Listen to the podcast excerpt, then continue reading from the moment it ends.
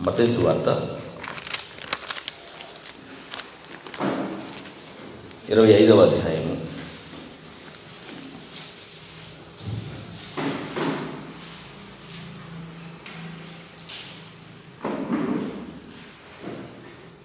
పద్నాలుగు వచనం నుండి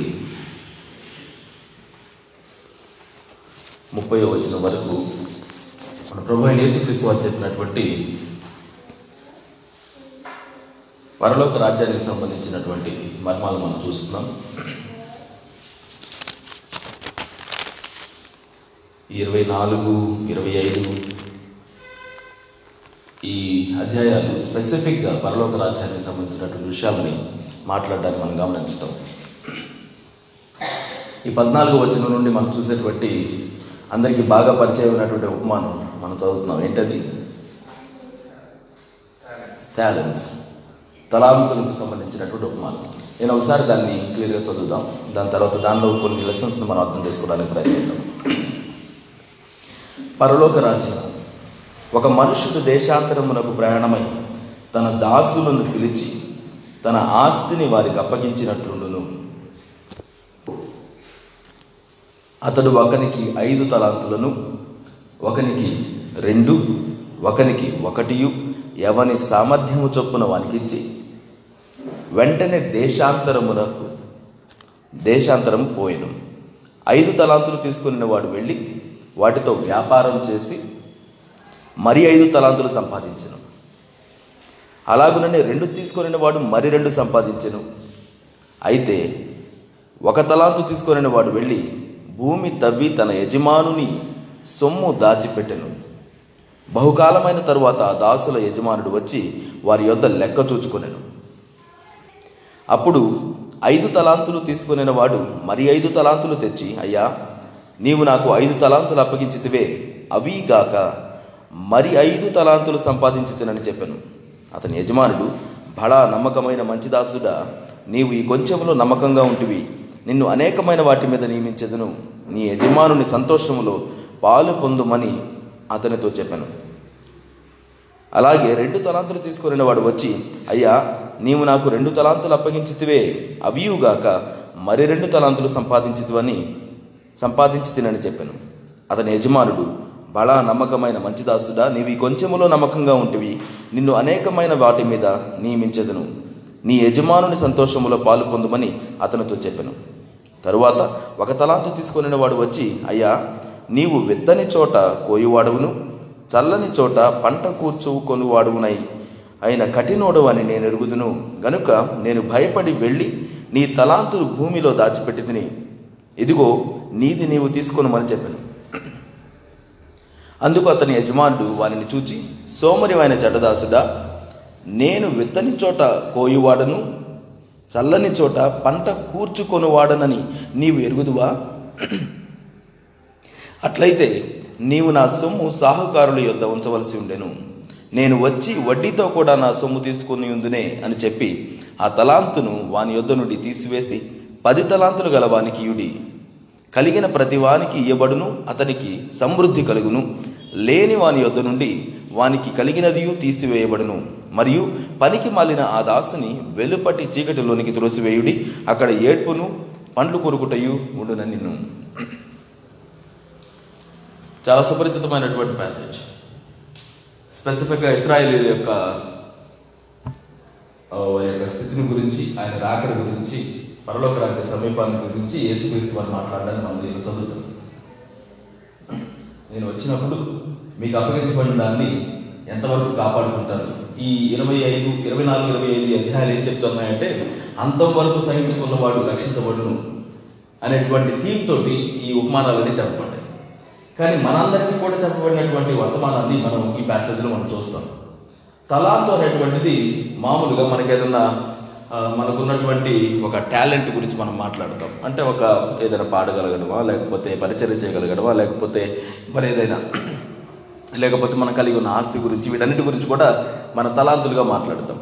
ఆ రోజుల్లో తలాంతు అని మాట్లాడినప్పుడు స్పెసిఫిక్గా ధనాన్ని కూడా ఒక టాలెంట్ అనే ఒక మెజర్మెంట్ ఉంటుంది. మన తెలుగు బైబిల్ కింద రాయబడి ఉంటుంది కదా ఒక తలాంతు ఇంచుమించు మూడు వేల ఆరు వందల రూపాయలు కావచ్చు. కాకపోతే ఈ తలాంతు మరి ఏ మెటల్తో తయారు చేయబడింది అనేటువంటి దాన్ని బట్టి ఆ కాస్ట్ ఉంటుంది అని పండితులు చెప్తారు. ఉదాహరణకి ఆ తలాంత్ అంతా బంగారం తలాంత్ అనుకోండి. అది కొన్ని కోట్ల రూపాయలకు చెందింది అయి ఉంటుంది. సో తలాంత్ అనేటువంటిది ఒకటి ఆ విధంగా ధనానికి సంబంధించిందిగా చూసుకుంటాం. ఈరోజు మన యొక్క మనం దాన్ని అనుభవించుకునేటప్పుడు మనకున్నటువంటి ప్రతి తలాంతుల గురించి మనం ఆలోచించుకుంటాం. ధనం మనకు ఒక తలాంతుగా ఉంటుంది. అలానే మిగతా మనకున్నటువంటి ఏమంటాం స్కిల్స్ వాటిని కూడా మనం తలాంతులుగా మనం భావించుకుంటాం. ఆ రోజు ఆ ధనవంతుడైనటువంటి యజమాని తలాంతులు ఇచ్చాడు. ఎవరికి ఇచ్చాడు? ఎంతమందికి ఇచ్చాడండి? ముగ్గురికి ఇచ్చాడు. ముగ్గురు దాసులకి ఇచ్చాడు. ఆ ముగ్గురు దాసులకి సమానంగా ఇచ్చాడా? లేదు. మొదట అతనికి ఎంత ఇచ్చాడు? ఐదు తలాంతులు ఇచ్చాడు. రెండవ అతనికి? మూడు. రెండు. ఒకటి. ఎన్ని ఇచ్చాడండి రెండు తలాంతులు ఇచ్చాడు. మరి మూడవ అతనికి? ఒక తలాంత్ ఇచ్చాడు. ఒక తలాంత్ ఇచ్చేసి ఈ దూర దేశానికి వెళ్ళిపోయాడు. దూర దేశానికి వెళ్ళిపోయిన తర్వాత మరలా ఆయన తిరిగి వచ్చేటప్పటికి ఏం జరిగింది?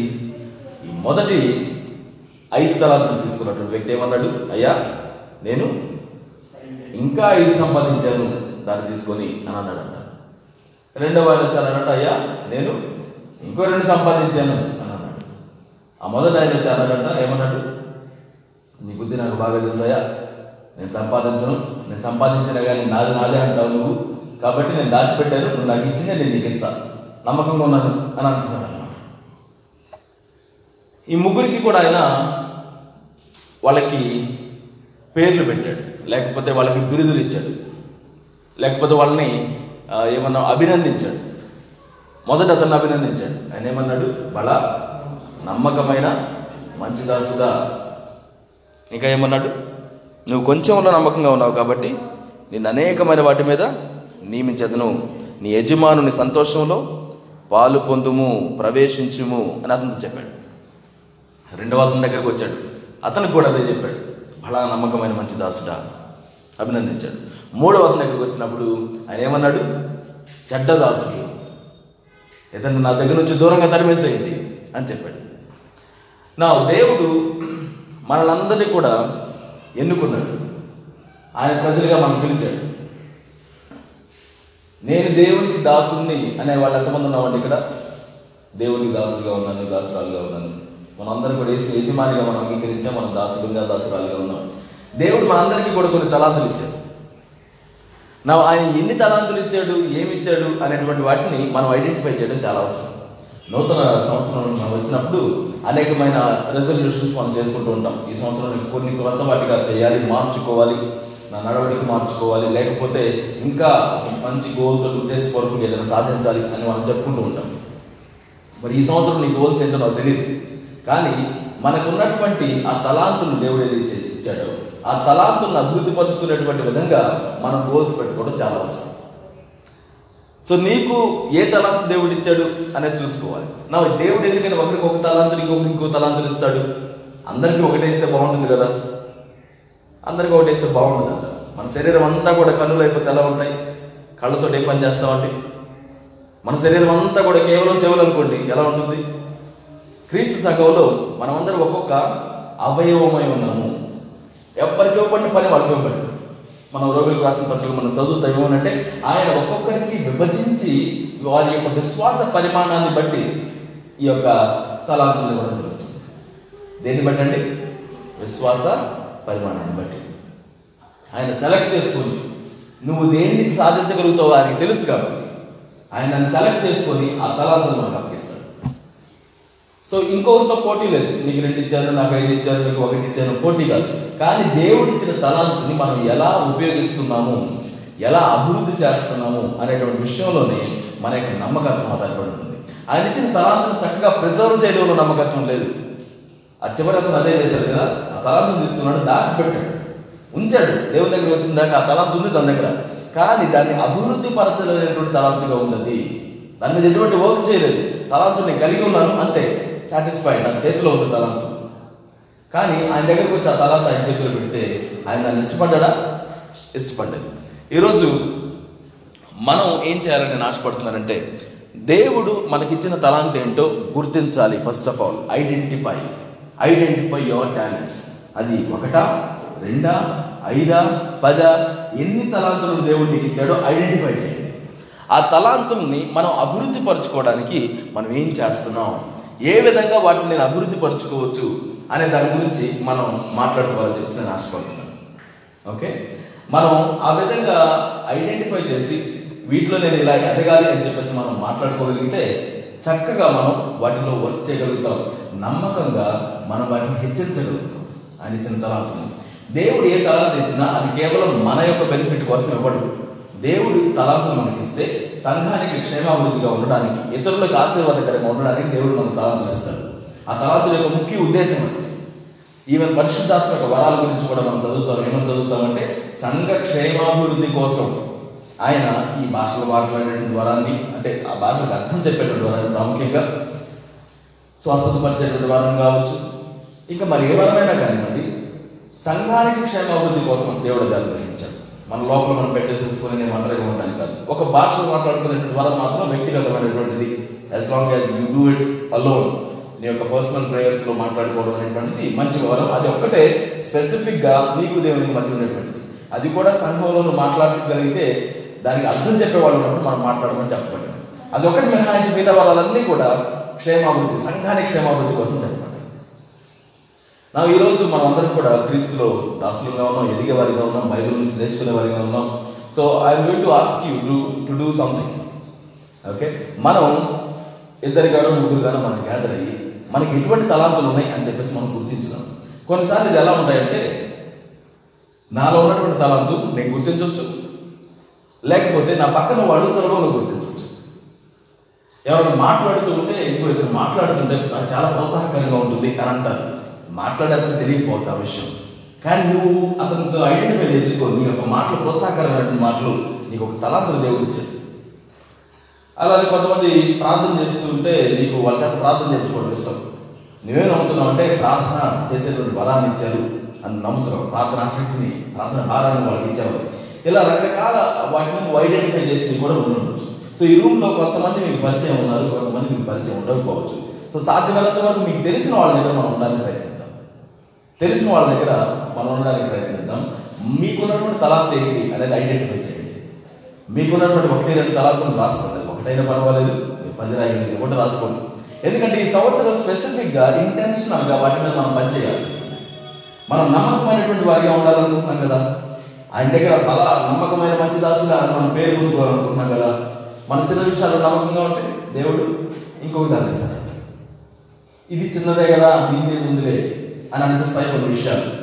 ఇది చిన్నదే కదా ఇది నాకు ఏం పని రాదు కాకపోతే నాకు ఇదిగో సేవ చేయమంటే అంటే బాగా ఇష్టం. సేవ అంటే స్పెసిఫిక్గా ఇదిగో ఇక్కడ క్లీన్ చేసేసి ఉదాహరణకి నేను ఇలా చేసేసి చక్కగా అన్ని బాగా జరుగుతున్నాయి చూసుకునే విషయం నాకు బాగా ఇష్టం అని అంటారు మమ్మల్ని. తెలియదు అదొక ఒక కానీ వాళ్ళ ఆసక్తి అన్ని చక్కగా ఉన్నాయి అన్ని చక్కగా ఉన్నాయా లేదా అని ఆలోచిస్తుంటారు. అది ఒక తలాంతు. అది చిన్నది కానీ కనిపించవచ్చేమో కానీ దాని విషయంలో నమ్మకంగా ఉంటే దేవుడు గొప్ప వాటిని జరిగిస్తాడు. నా నీకు అనిపించేది? నేను బాగా మంచిగా పాటలు పాడగలను. ఈ పాటలు పాడగలుగుతాం దానిలో ఉపయోగం ఉందని మేము అనిపించవచ్చాము కానీ దేవుడు దాన్ని ఉపయోగించాలి మన హృదయాన్ని వచ్చాము తెలియదు కానీ దానిలో నమ్మకంగా ఉండడం కావాలి. మనం నమ్మకంగా ఉండాలంటే ముందు మనకు తెలియాలి మన దగ్గర ఆస్తి మనకున్న ప్రతి చిన్న తలాంతో ఒక ఆస్తే. ఈ రోజుల్లో చూడండి మంచి స్కిల్ ఉంది అని అంటే డబ్బు సంపాదించడం పెద్ద కష్టం కాదు. స్కిల్ ఉన్న వాళ్ళకి పని దొరకడం చాలా కష్టం కాదు. మనకు ఉన్నటువంటి స్కిల్స్ ఇవన్నీ దేవుడు ఇచ్చాడు అని మనం నమ్ముతున్నాం. ఆమె చెప్దామా? అంతే కదండి. మనకున్న జ్ఞానం. తెలివి మనకున్నటువంటి మరి ఏదైనా చాతుర్యం దేవుడు మనకు అనుగ్రహించింది అది దేవుడు ఇచ్చాడని మనం నమ్మేటువంటి వారిగా ఉన్నాం. అన్ని కూడా కలిగి ఉన్నది ఏది? ఆయన లేకుండా కలుగలేదు అని మనం బలంగా నమ్మేటువంటి విశ్వాసంగా ఉన్నాం కాబట్టి. ఆయన వెంబడించే శిష్యులుగా ఉన్నాం కాబట్టి. I want us to identify somethings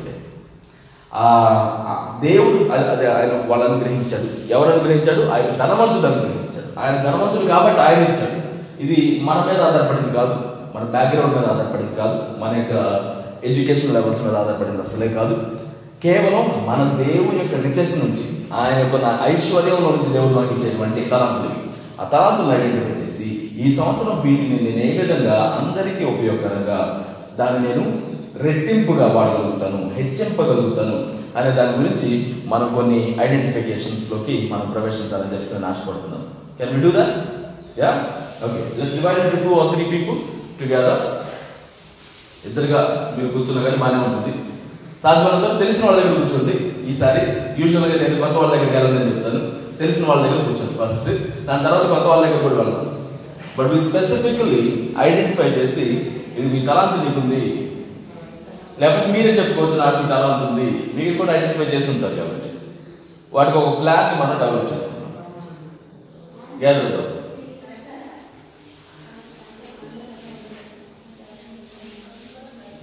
Come on, all of you.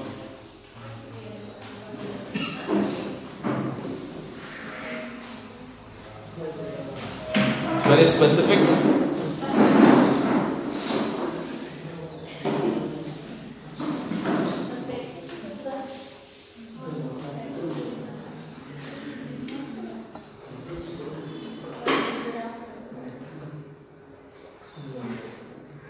ఎవరిని ఒంటరిగా ఉంచకండి ఎందుకంటే దేవుడు అందరికీ తలంతులు ఇచ్చాడు అందరికీ.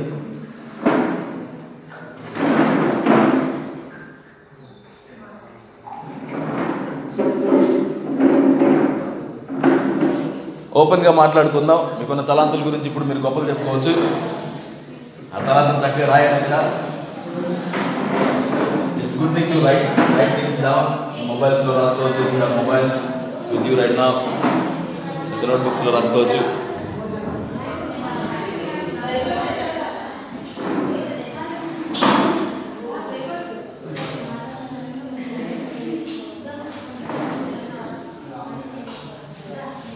ఇప్పుడే ప్రార్థన చేసేవి మాట్లాడు time to speak speak what you have your passion ఆలోచించండి మీకు బాగా ఇష్టం ఏంటి ఏం చేయాలని చెప్పి మీకు ఆలోచన ఉంటుంది దానికి సంబంధించిన స్కిల్ ఉందా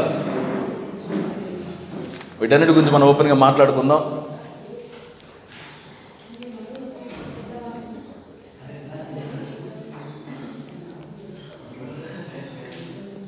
మొదటిగా ఏ తలాంత్ ఉంది? రెండవదిగా ఆ తలాంతుని ఎలా ఎదిగింప చేసుకోవచ్చు ఈ సంవత్సరం? ఒకరికొక సజెషన్స్ ఇచ్చుకోండి మూడవదిగా మనం వాటి గురించి ప్రార్థన చేస్తాం. ఓకే? నాలుగవదిగా వచ్చే వారం మనం కలుసుకున్నప్పుడు దాని గురించి అడుగుతాం. మాట్లాడుకుందాం.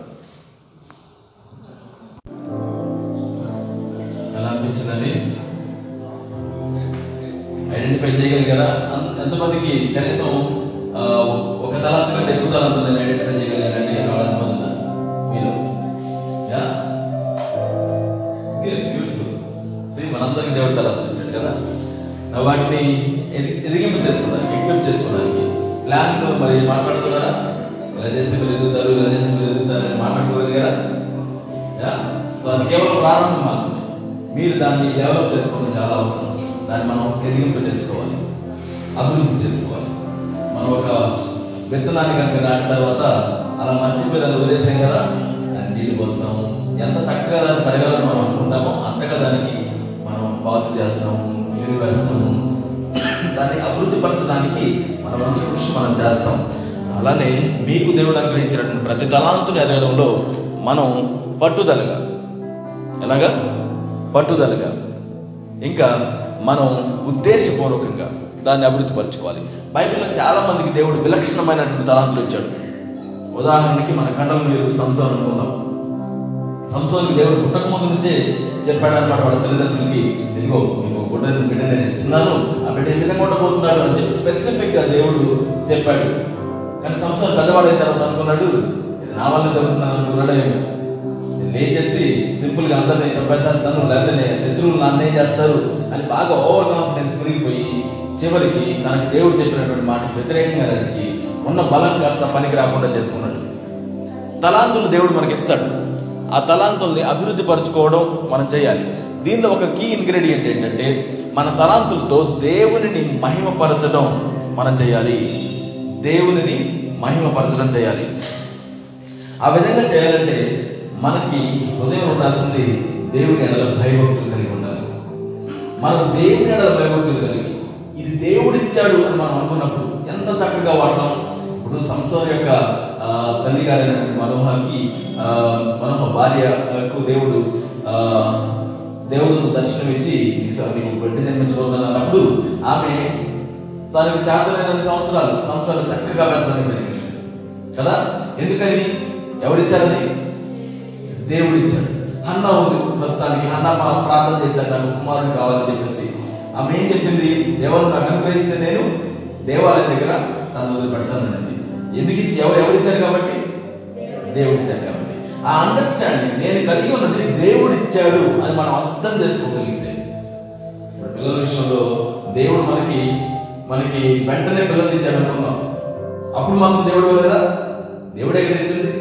కొంతమందికి లేట్గా ఆలస్యంగా దేవుడు పిల్లలు ఇచ్చాడు నా వీళ్ళేమో ఆ చాలా కాలం తర్వాత దేవుడు ఇచ్చాడు అని అంటాం.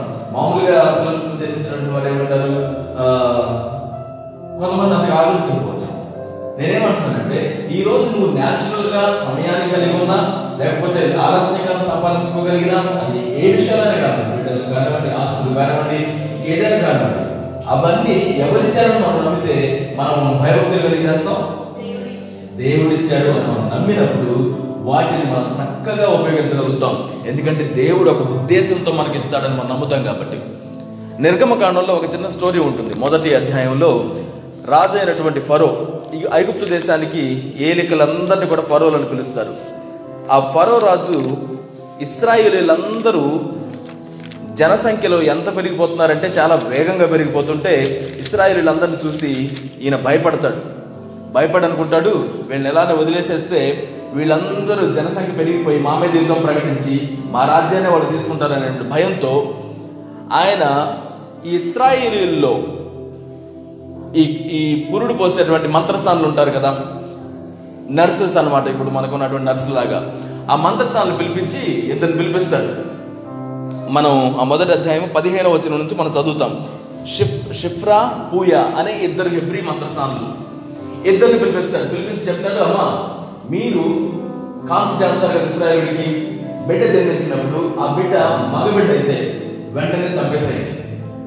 ఆ తల్లి ఇంకా మరి తెలియకు తెలియక ముందుగానే అదే ఒకవేళ ఆట సంతానం అయితే బ్రతకనివ్వండి అని చెప్పేసి ఆజ్ఞాపిస్తాడు. ఆ అంటే అప్పుడు దేవుళ్ళలాగా కొలుస్తారు అన్నమాట ఆ దేశ ప్రజలు. ఆయన వ్యతిరేకంగా నిలబడడం అనేది అసలు ఎవరు చేయరు. మరణాలతో సమానం. ఆయన వ్యతిరేకంగా నిలబడడం అంటే వీళ్ళు కూడా భయపడ్డారు. ఆయన దగ్గర నుంచి వెళ్ళిపోయారు అలాగే ఆయనకి ఏం చెప్పరాదు సరే అన్నారు ఏమన్నారు మరి? మొత్తానికి బయటపడ్డారు. బయటపడిన తర్వాత కొంతకాలానికి ఫాలో కనుకుంది ఏంటంటే వీళ్ళు చెప్పినట్టుగా వీళ్ళు వెళ్ళి చప్పట్లు ఎవరిని. మగపిల్లలు కూడా బ్రతకరిస్తున్నారు మళ్ళా పిలిపించి అడుగుతారు అయ్యా అమ్మ ఎందుకు ఇలా చేశారు? నేను చెప్పాను కదా మీకు. అని అంటే వాళ్ళు ఏమంటారు తెలుసా? వాళ్ళు తెలివిగా ఉత్తరం ఇచ్చారు అయ్యా ఈ ఇస్రాయేల్ ఉన్న స్త్రీలు ఉన్నారే. వీళ్ళు మీ స్త్రీలు లాంటి వాళ్ళు కాదు.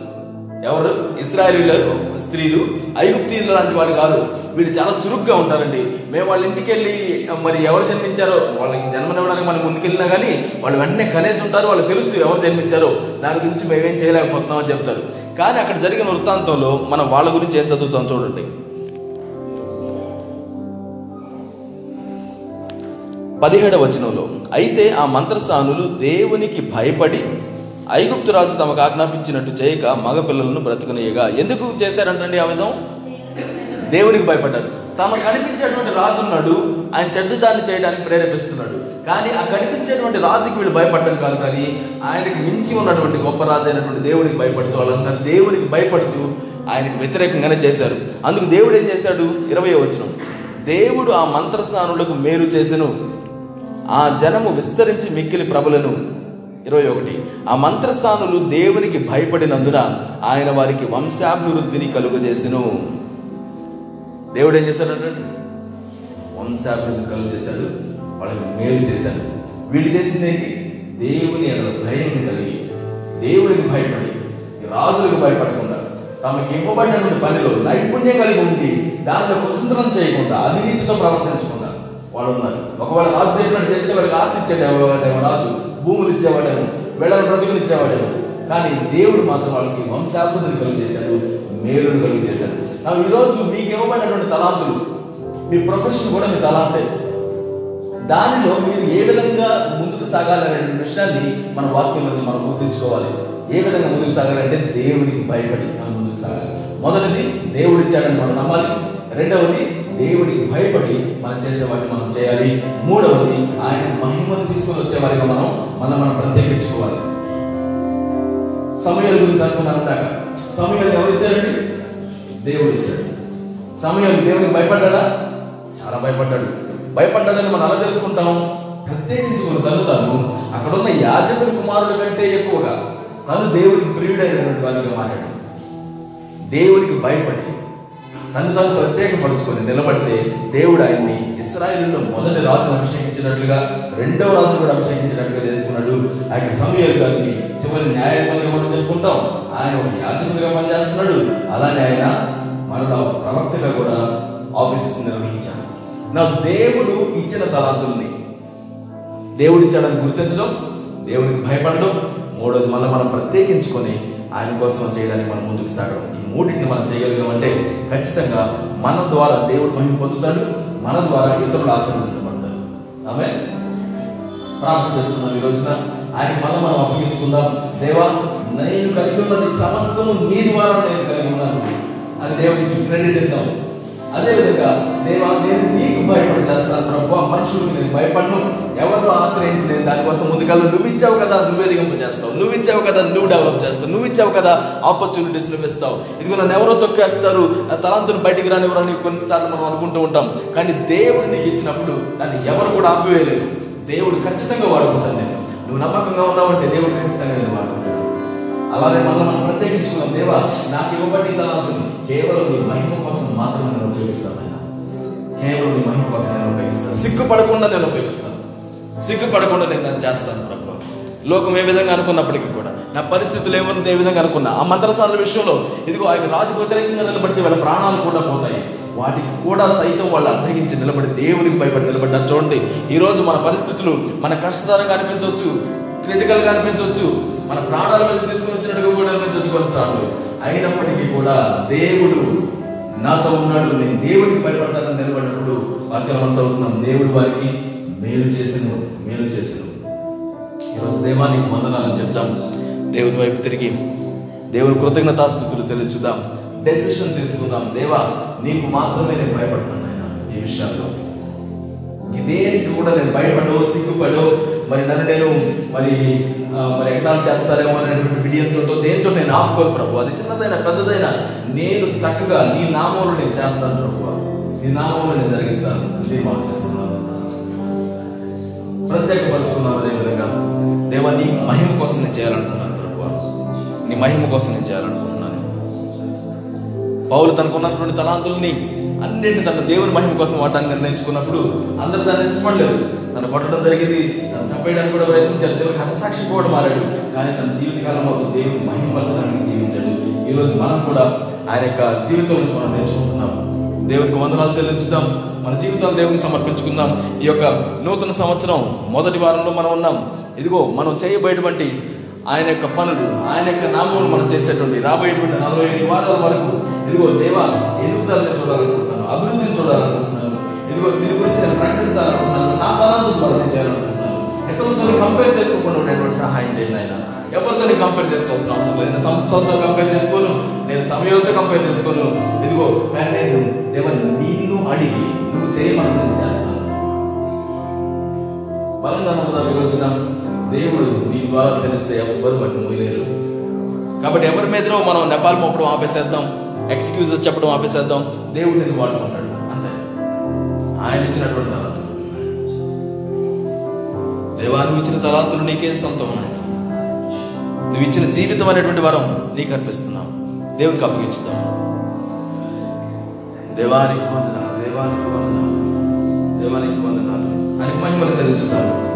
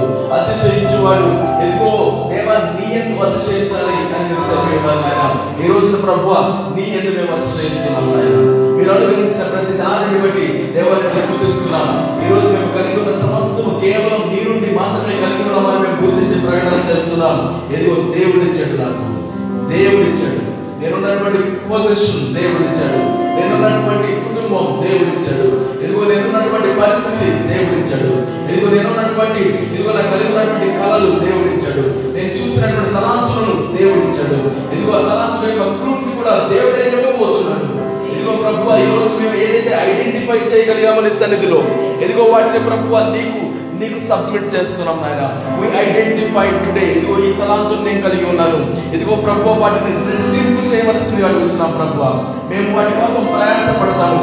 బలా నమ్మకమైన మంచి దాసుగా ఇదిగో నా యొక్క విధిలో పాల్గొను. నా- నా సంతోషంలో పాల్గొనని పిలిచి పిలుచుకునే వారిగా. దేవ మేము వాటిని రెట్టింపు చేస్తాం నాయన.